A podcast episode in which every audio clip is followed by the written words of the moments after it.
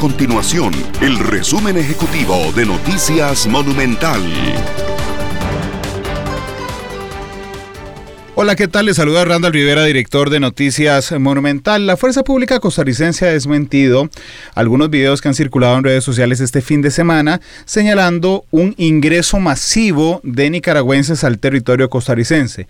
Lo cierto es que se están utilizando videos viejos para alertar a la población con información falsa, pero además lo que la Fuerza Pública se ha registrado es una oleada de nicaragüenses saliendo del territorio nacional con el fin de adelantar, por supuesto, la fiestas de Semana Santa.